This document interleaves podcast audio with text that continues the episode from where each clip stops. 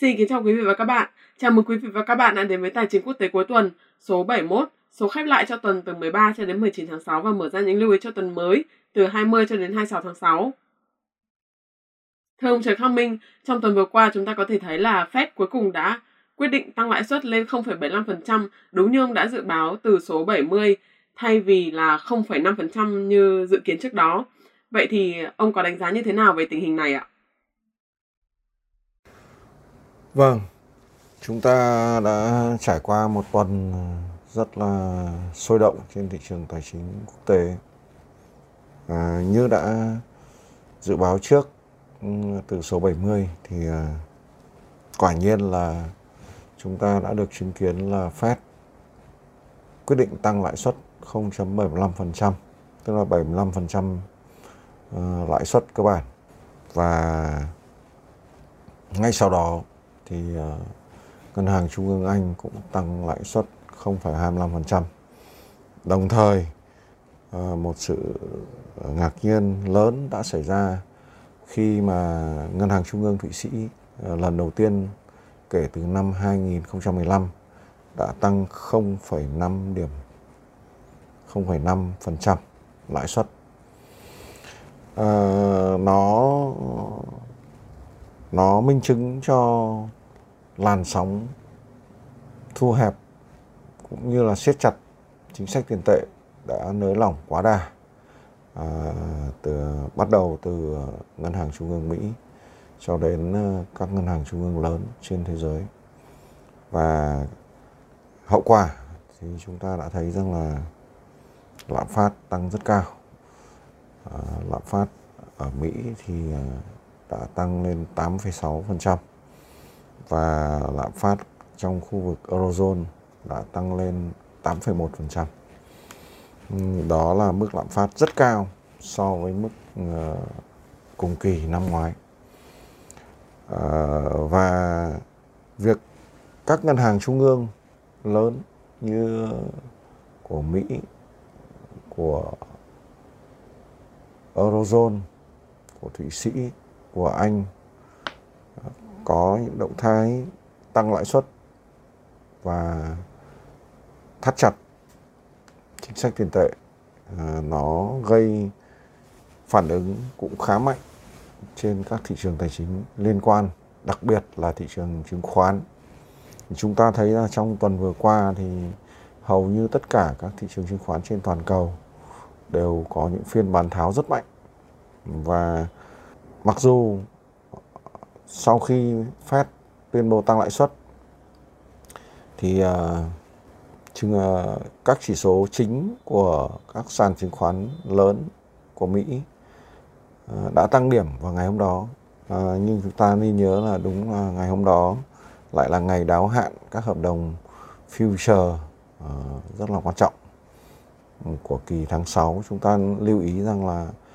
uh, các hợp đồng future option uh, ở thị trường chứng khoán Mỹ thì ờ, có các kỳ đáo hạn rất quan trọng là kỳ tháng 3, kỳ tháng 6, kỳ tháng 9 và kỳ tháng 12. À, ờ, và rất là nhiều người đã nhầm lẫn rằng việc tăng lãi suất cơ bản của Fed ờ, có tác động làm cho thị trường chứng khoán Mỹ hồi phục ngay lập tức thì tôi tôi không cho là như thế. Có lẽ là do hoạt động cover short của các hợp đồng future trước đó. Nó dẫn đến hiệu ứng đối với cả thị trường spot giao ngay. Vậy thì à, à, và chúng ta được chứng kiến ngay lập tức là trong phiên tiếp theo thì à, thị trường chứng khoán Mỹ bán tháo cực mạnh. Rất may rằng là phiên cuối tuần thì mặc dù biên độ dao động vẫn lớn nhưng có vẻ như là đà bán tháo đã hơi chững lại. Vậy thì ờ, chúng ta quan sát biểu đồ của S&P 500 thì chúng ta thấy rằng là à, có thể có thể thôi chứ không chắc chắn lắm là S&P 500 có thể sẽ hồi phục để kiểm lại khu vực 3.800 điểm và uh, một uh, một biểu đồ tiếp theo chúng ta cùng ừ, quan sát, đó là biểu đồ về ờ, khí ờ, khí đốt, khí ga thiên nhiên ờ, natural gas thì chúng ta thấy rằng là trong tuần vừa qua ừ, natural gas đã điều chỉnh cực mạnh đóng cửa tuần ở mức sấp xỉ 7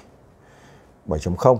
và so với mức đỉnh thì nó đã điều chỉnh Ờ. hơn 27% hơn 27%. À, ờ, đó là một mức điều chỉnh cực lớn, rất lớn. Vậy thì à, giá khí ga thiên nhiên liệu có xuống tiếp hay không? Ừ, rất có thể. À, cái này liên quan đến nhiều vấn đề nhưng mà xét mặt kỹ thuật thì chúng ta cần lưu ý mức 6.74 nếu mức này được giữ vững thì xì ga thiên nhiên có thể hồi phục về 7.5 cho đến 8 chấm. Nhưng ờ, nếu mức này bị bẻ gãy, xuyên thủng thì ờ, nó có thể tiến về khu vực thấp hơn, đó là khu vực dưới 6. Đấy là những cái gì mà tôi xin tóm tắt ở phần đầu của chương trình này.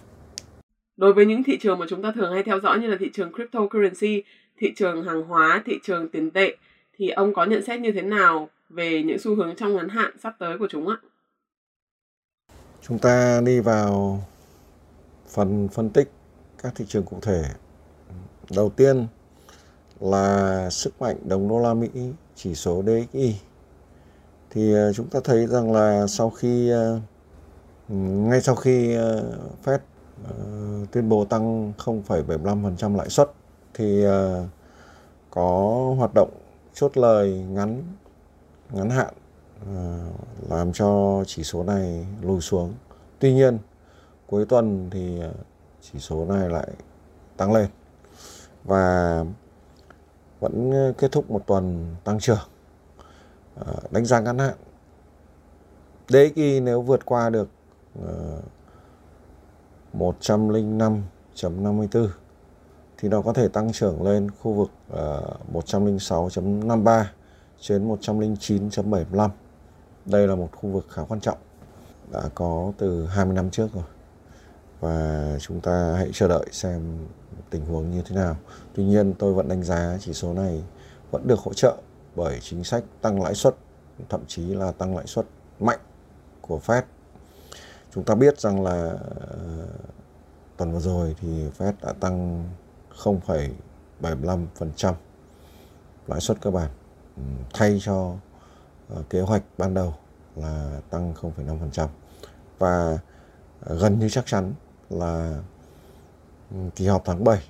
cũng Fed cũng sẽ quyết định tăng lãi suất là 0,75% thậm chí rất có thể là còn tăng ở mức cao hơn và như vậy thì uh, sức mạnh đồng đô la Mỹ vẫn đang được hỗ trợ rất tốt bởi chính sách uh, thắt chặt tiền tệ và tăng lãi suất liên tục ừ, của cục dự trữ liên bang Mỹ nhằm chống lạm phát. Ờ, cặp tiền bị ảnh hưởng rất mạnh bởi chỉ số này là cặp tiền euro đô la Mỹ. Thì trong tuần vừa qua mặc dù ờ, cũng có hồi phục hơn 3 phiên, nhưng ờ, cuối tuần thì ờ, đóng cửa lùi lại. Và chúng ta đánh giá ngắn hạn cặp tiền này xét theo tương quan với cả DXY thì vẫn chưa sáng sủa lắm. Bởi vì mặc dù ECB đã có cuộc họp khẩn cấp trước khi mà uh, Ủy ban thị trường mở FOMC họp và quyết định tăng lãi suất là có đưa ra những lời trấn an cho thị trường thì tuy nhiên là uh, vẫn theo kế hoạch là tháng 7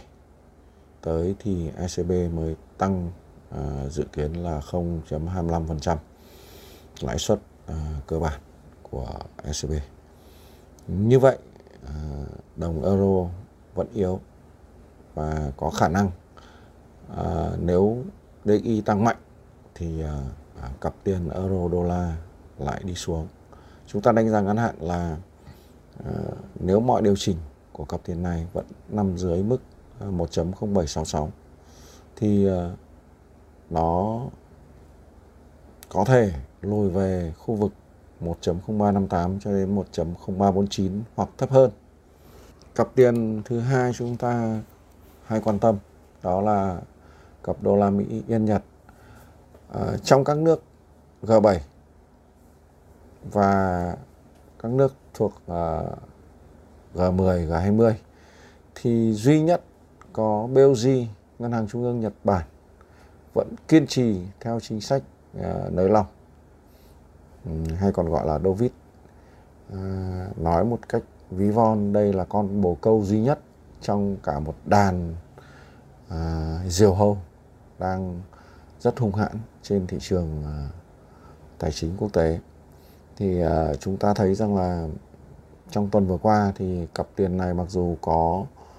hai phiên điều chỉnh xuống cùng pha với cả DXY nhưng sau đó cũng lại bật ngược mạnh Ờ, vào phiên cuối tuần. Đánh giá ngắn hạn, trong ngắn hạn nếu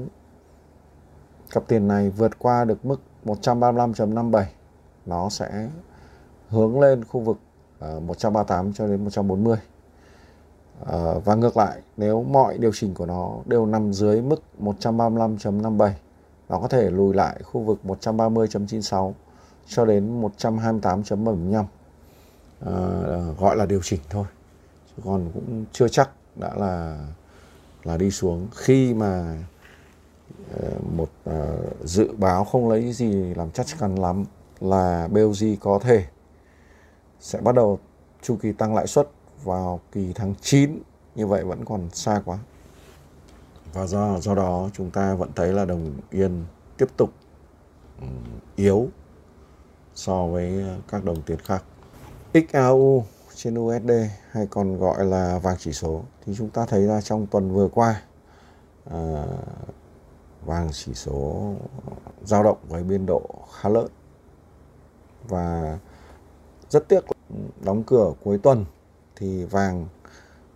à, chỉ đóng cửa sấp xỉ 1.841 đô la Mỹ một ounce tức là nằm dưới à, đường trung bình động hàm mũ 200 ngày đang hiện đang ở 1.855 đô la Mỹ một ounce. À, đánh giá ngắn hạn trong tình huống là mọi điều chỉnh của XAU vẫn nằm dưới mức ờ, uh, 1.855 đô la Mỹ một ounce thì nó có thể uh, tiếp tục lùi về khu vực uh, 1.810 cho đến 1808 đô la Mỹ một ounce hoặc thậm chí là thấp hơn. Ngược lại, nếu uh, mức 1.855 đô la Mỹ một ounce bị bẻ gãy và uh, củng cố ở trên mức đó thì uh, vàng có thể tiếp tục tăng trưởng lên uh, khu vực uh, 1.892 đô la Mỹ một ounce hoặc uh, có thể chênh lệch đôi chút À, đó là vàng. Dầu thô uh, chuẩn WTI chúng ta thấy là trong tuần vừa qua thì dầu thô uh, cũng điều chỉnh đồng pha với cả khí ga thiên nhiên nát ga. Và chúng ta thấy rằng là uh, dầu thô đã suy giảm ở mức uh, từ mức 123,65 đô la Mỹ một thùng mà lùi về đóng cửa ở sấp xỉ 110 đô la Mỹ một thùng như vậy là điều chỉnh cũng khá mạnh. À, chúng ta thấy rằng là ở số 70 à, tôi đã dự báo rằng là dầu có thể sẽ lùi về khu vực 109 đến 107 thì à, chúng ta đã chứng kiến là à, trong ngày cuối tuần thì à, dầu thô đã lùi về đúng khu vực đó. Ờ, ở mức ờ, sấp xỉ trên ờ, 108 đô la Mỹ một thùng một chút. Vậy đánh giá ngắn hạn như thế nào? Ừ, đánh giá ngắn hạn thì có thể dầu tiếp tục điều chỉnh ở dưới mức 123,65 đô la Mỹ một thùng. Và nếu vậy thì nó có thể suy giảm về khu vực 109 cho đến 107, thậm chí là 103 cho đến 101 đô la Mỹ một thùng hoặc thấp hơn. Đó là dầu thô. Và cuối cùng thì chúng ta thấy rằng là à, tiếp tục một tuần vừa qua là một tuần à, rất là không tốt và rất là tệ cho toàn bộ thị trường tiền mã hóa hay còn gọi là crypto currency. Thông qua chỉ số Crypto Major Index uh, tính theo ngắn hạn thì chúng ta đã thấy rằng là uh, cuối tuần uh, tức là cuối ngày thứ bảy thì uh, chỉ số này uh, đang ở sấp xỉ ở mức 71. Như vậy nó đang hướng về khu vực đáy của tháng 3 năm 2020 là 67.13. Trong trường hợp um, tiếp tục bị bán tháo mạnh như thế này và đặc biệt là uh, Bitcoin không giữ vững được uh, mức 19.000 một bit thì rất có thể um, thị trường này uh, vẫn đối diện với những đợt bán tháo rất mạnh sắp tới và rất là không khả quan cho tất cả các đồng tiền số. Chúng ta lưu ý rằng uh, thị trường tiền số uh, được đánh giá là đã đi vào mùa đông tiền số và rất có thể uh, hơn 1.900 um, đồng tiền số đang được giao dịch trên toàn cầu thì có lẽ là sau mùa đông tiền số sẽ chỉ còn tồn tại khoảng 120 đến 180 đồng tiền số còn lại tất cả đều sẽ biến mất đó, đó là đánh giá chung về thị trường tiền số chào các bạn chúng ta sẽ gặp lại ở số 72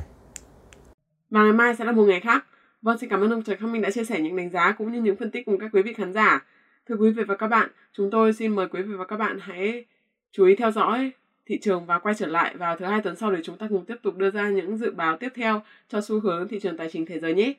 Xin cảm ơn các bạn. Các bạn có thể đưa ra những câu hỏi, chủ đề mà các bạn quan tâm ngay dưới phần comment video hoặc trên trang Facebook của ông Trần Khắc Minh. Ngoài ra, hòm thư trần khắc minh tcqt gmail com cũng luôn hoạt động để nhận những thắc mắc đến từ các bạn. Những câu hỏi chủ đề được đề xuất bởi các bạn sẽ được ông Trần Khắc Minh giải đáp trong các số tài chính quốc tế tiếp theo. Nếu quý vị quan tâm và muốn được cập nhật, theo dõi những tin tức mới nhất từ chúng tôi, xin mời quý vị hãy bấm vào đăng ký theo dõi kênh YouTube Trần Khắc Minh, bấm subscribe và chọn sau khi đăng ký theo dõi kênh, các bạn hãy nhớ bấm vào biểu tượng hình chuông ngay cạnh nút đăng ký theo dõi, chọn thông báo cho tất cả để sau đó YouTube sẽ gửi cho các bạn những tin nhắn cập nhật ngay khi mà chúng tôi đăng những video cũng như là tin tức mới.